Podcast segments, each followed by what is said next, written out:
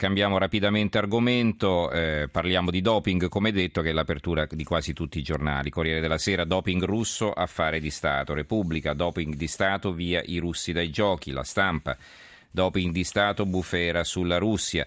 Vediamo i quotidiani sportivi che naturalmente hanno in grande evidenza la notizia. La Gazzetta dello Sport, una grande foto a centropagina. Dalla Russia con orrore, atletica scandalo mondiale, ha fatto doping di Stato, a rischio i giochi di Rio, la richiesta della WADA alla IAF, sospendetela da tutte le gare, sabotata l'Olimpiade di Londra. La Corriere dello Sport, atletica doping di Stato, via la Russia dai giochi, tutto sport, doping in Russia, niente Olimpiadi. E poi va bene, adesso per brevità non vi sto a leggere tutti gli altri titoli, ma ce ne sono veramente tanti, sono molto simili. Diciamo che su questo argomento c'è una novità e ce l'ha il Fatto Quotidiano, i due Mazzola e la verità sul doping. Sandro ora confessa, aveva ragione Ferruccio, cioè che la squadra dell'Inter, come aveva denunciato il eh, fratello Ferruccio, la grande Inter di Elenio Herrera, di, di Angelo Moratti, dopava i campioni degli anni 60. E poi al grido di i panni sporchi si lavano in famiglia partì una violenta e sleale aggressione giudiziaria, scrive Giorgio Meletti, la firma ce la mise anche un altro mito che non c'è più Giacinto Facchetti. Va bene, allora siamo al eh, nuovo argomento con gli ospiti che vi presento, Valerio Piccioni, eh, collega della Gazzetta dello Sport. Valerio, buonasera. Buonasera a voi. Adesso ci dirai quanto è sorprendente eh, questa risultanza delle indagini della UADA e, e, saluto anche Benedetto Ronci che è responsabile del reparto di ematologia dell'ospedale San Giovanni Addolorata di Roma. Buonasera dottore. Buonasera, buonasera. Allora, eh, Piccioni, dici un po'. Ma io credo che ci siano delle novità grandi rispetto a tutti i casi che finora abbiamo affrontato e incontrato in un percorso che è stato molto lungo e pieno d'altronde di incidenti, chiamiamoli così. Stavolta l'inchiesta non ha semplicemente collezionato dei casi singoli, ha messo in evidenza un sistema che era sostanzialmente basato sulla complicità di tecnici e dirigenti russi di una parte della federazione internazionale nella fase, nel periodo dell'inchiesta che è attualmente embargato perché la giustizia francese sta investigando sopra appunto questo pezzo diciamo così, della, dell'inchiesta e il laboratorio antidoping di Mosca e presunte, sospette, ma possibili se non probabili compromissioni delle stesse istituzioni governative. Tutto questo complesso di situazioni fa sì che eh, la UADA, anzi la commissione indipendente incaricata della UADA di formulare delle proposte e ricostruire i fatti, abbia addirittura proposto sostanzialmente una squalifica a tempo indeterminato che potrebbe quindi comprendere anche i giochi di Rio de Janeiro, un qualcosa di clamoroso. Noi siamo sempre stati abituati a ricostruire anche vicende di doping di Stato, però dopo alcuni anni, pensiamo a quello che è accaduto in Germania Est. E qui invece lo facciamo a partita in corso, quando i responsabili sono ancora, non dico ai loro posti di comando, ma insomma vicini di casa. No, tra l'altro si pensava che dopo la caduta del muro insomma, sarebbe cambiato tutto, no? naturalmente, perché poi a parte che la Germania dell'Est è stata riassorbita da quella dell'Ovest con la riunificazione e quindi anche lo sport è finito sotto una gestione differente e però insomma, il mondo si era, si era aperto e quindi questa necessità di usare lo sport come un surrogato della guerra fredda eh, sulle piste di atletica o in altre attività sportive, insomma, sembrava venuto meno. Sì, sembrava venuto meno, ma il doping è un fenomeno trasversale anche geograficamente, per cui sa sempre trovare delle nuove motivazioni. Adesso, per esempio, eh, c'è un meccanismo in cui il tecnico, il dirigente, in realtà è un corrotto che vende questa copertura, non è più funzionale al sistema, alla fabbrica delle medaglie, alla sfida tipo guerra fredda, ma si arricchisce per conto suo anche ai danni dell'atleta. Quindi un nuovo scenario ancora che naturalmente rende eh, paradossalmente anche più difficile l'inchiesta perché è tutto molto spezzettato, molto frammentato. La mhm. sensazione però è che non ci possa essere solo la Russia dentro questo meccanismo, perché è chiaro che se un meccanismo che ha avuto la possibilità di conquistare territori eh, nell'ambito della stessa federazione internazionale, la IAF, è logico che può essere stato utilizzato anche eh, con altre nazioni, anche con altri ambienti, è questo che preoccupa. Allora, ci scrive un ascoltatore, Fabio da Roma, non dimentichiamo il ciclismo, anche italiano, non dimentichiamo il nostro Schwarzer.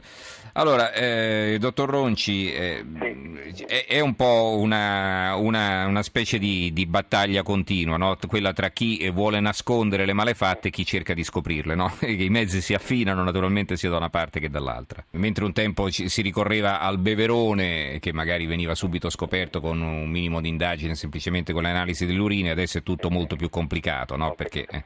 Sì, no, adesso mh, esiste ormai il doping scientifico intorno all'utilizzo di, di, sostanze ma anche di strumenti che sono capaci di aumentare la performance atletica, c'è tutta una vasta letteratura, sono ormai migliaia di lavori che vengono pubblicati direi ogni giorno mm-hmm. sul, sul, problema del doping.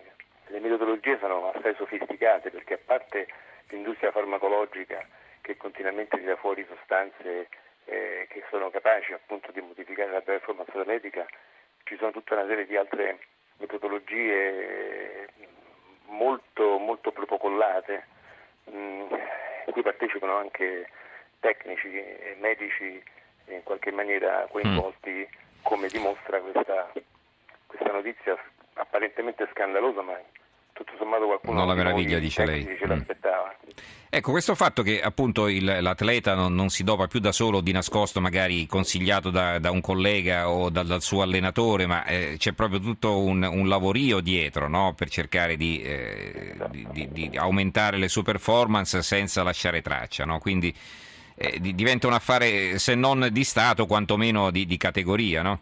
Esatto mm, devo dire che mm, negli ultimi anni eh, anche diciamo, le squadre antidoping, di cui faccio parte anche, anch'io, eh, abbiamo affinato un po' le armi, nel senso che oggi utilizziamo quello che viene definito il passaporto biologico, eh, una sorta di valutazione del profilo ematologico, ematico dell'atleta nel tempo che noi seguiamo, eh, andando ad analizzare quelle che possono essere alcune modificazioni che non possono essere giustificate dalla fisiologia. Mm-hmm ogni individuo ha un profilo ematologico che è specifico, individuale e alterazioni che vanno al di là di quelli che sono alcuni limiti ormai riconosciuti fisiologici devono essere interpretati patologici. Quindi come la, le autoemotrasfusioni per esempio? No? Mm. che il soggetto ha fatto uso di sostanze che in qualche maniera mm. ha mm. modificato questo profilo. No, dico come l'autoemotrasfusione, cioè che uno praticamente si preleva del sangue, lo arricchisce esatto. no? e poi se lo riinietta. Eh, sì, è sempre sangue suo, eh, quindi non è che uno si... Eh.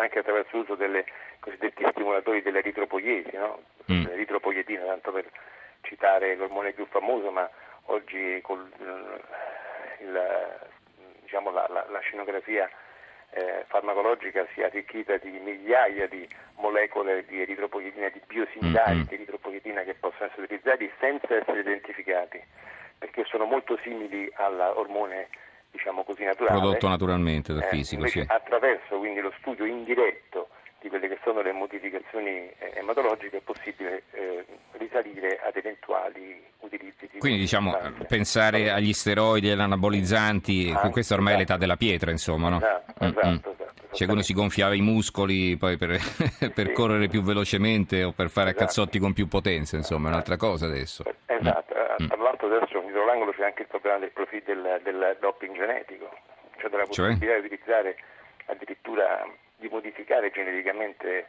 eh, le cellule muscolari, per esempio, e quindi avere maggiori possibilità anche energetiche da parte del muscolo. Mm. Quindi c'è tutta una serie di eh, utilizzo di sostanze, di metodi che sono veramente tremendi. E tutto questo che danni provoca poi sulla salute? Perché eh, qui non è che si tratta solo di non farsi scoprire, qui si, poi eh, si paga il conto. Eh. Sono, enormi, mm, sono enormi i danni perché l'utilizzo per esempio di sostanze che aumentano la, la quantità di sangue mm, può comportare un aumento della viscosità del sangue che espone il soggetto per esempio a fenomeni trombotici vascolari, quindi ischemie, infarti. Mm. Quindi un patto col diavolo, si vince la medaglia d'oro, però poi eh, esatto. Si finisce la male. che l'uso di mm. queste sostanze possa stimolare eh, addirittura slatentizzare malattie ematologiche di tipo anche leucemico, mm-hmm. policitemia vera, eh, per non parlare poi di danni anche psicologici, perché l'uso per esempio degli steroidi può comportare um, una sintomatologia di tipo aggressivo o, viceversa di tipo depressivo a seconda delle posizioni del soggetto. Mm-hmm. Quindi la possibilità che l'uso di queste sostanze possono far produrre all'organismo degli anticorpi che distruggono poi l'ormone naturale, per cui il soggetto diventa un trasfusione dipendente, perché noi produciamo fisiologicamente l'idropoietina, che è l'ormone che produce e ci consente di produrre i globuli rossi. Mm-hmm. La distruzione della nostra idropoietina anticorpi comporta poi un'anemia cronica mm-hmm. quindi la possibilità e la necessità di, essere, di sopravvivere grazie alle trasfusioni. Pensa quindi, un po'. Poi il grave problema, qui parliamo sempre di grandi campioni, ma il grave problema, e chiedo conferma anche a Piccioni, ma eh, lo saprà certo anche il dottor Ronci che segue queste cose da vicino, il grave problema è che il doping è molto diffuso eh, anche a livello dilettantistico, insomma, perché poi... Sì, guardi, io un poco, eh. non più tardi di un mese fa ho avuto la, la possibilità di, di, vedere, di visitare, di esaminare, di seguire un, un, un giovane personaggio, un comune cittadino italiano che pratica il ciclismo amatoriale e che è venuto da me perché c'era 62 di ematocrito. Mm. Lui ha confessato candidamente che ha fatto uso di eritropoietina.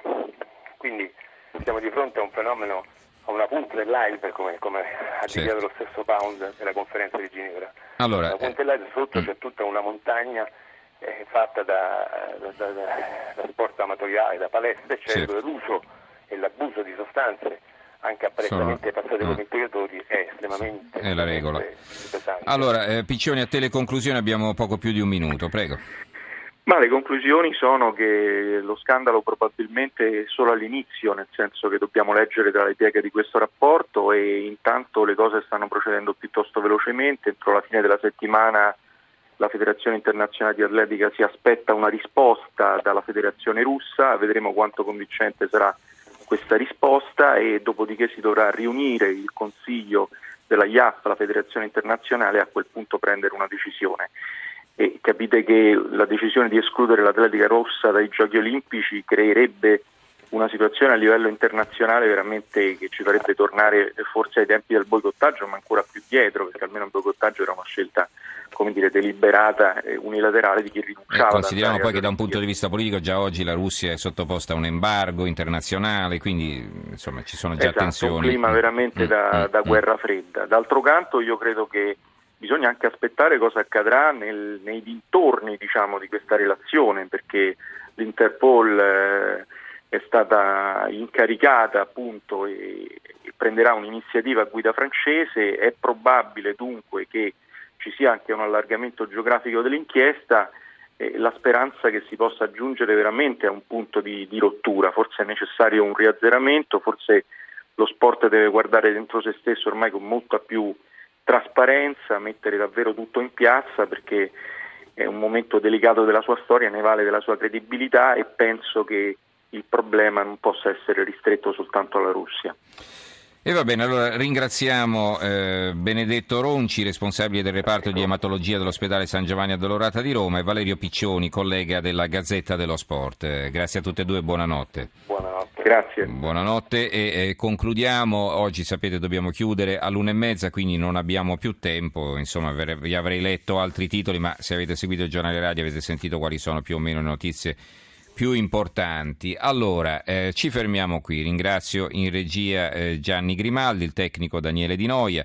Giorgio Allegretti, Carmelo Lazzaro e Giovanni Sperandeo in redazione. Vi ricordo che potete scaricare le nostre puntate dal sito trapocoinedicola.rai.it che se invece volete scriverci l'indirizzo di posta elettronica è trapocoinedicola chiocciolarai.it. Grazie a tutti voi per averci seguito e ci risentiamo domani sera. Domani sera è martedì, quindi andremo avanti fino alle 2. A domani, buonanotte.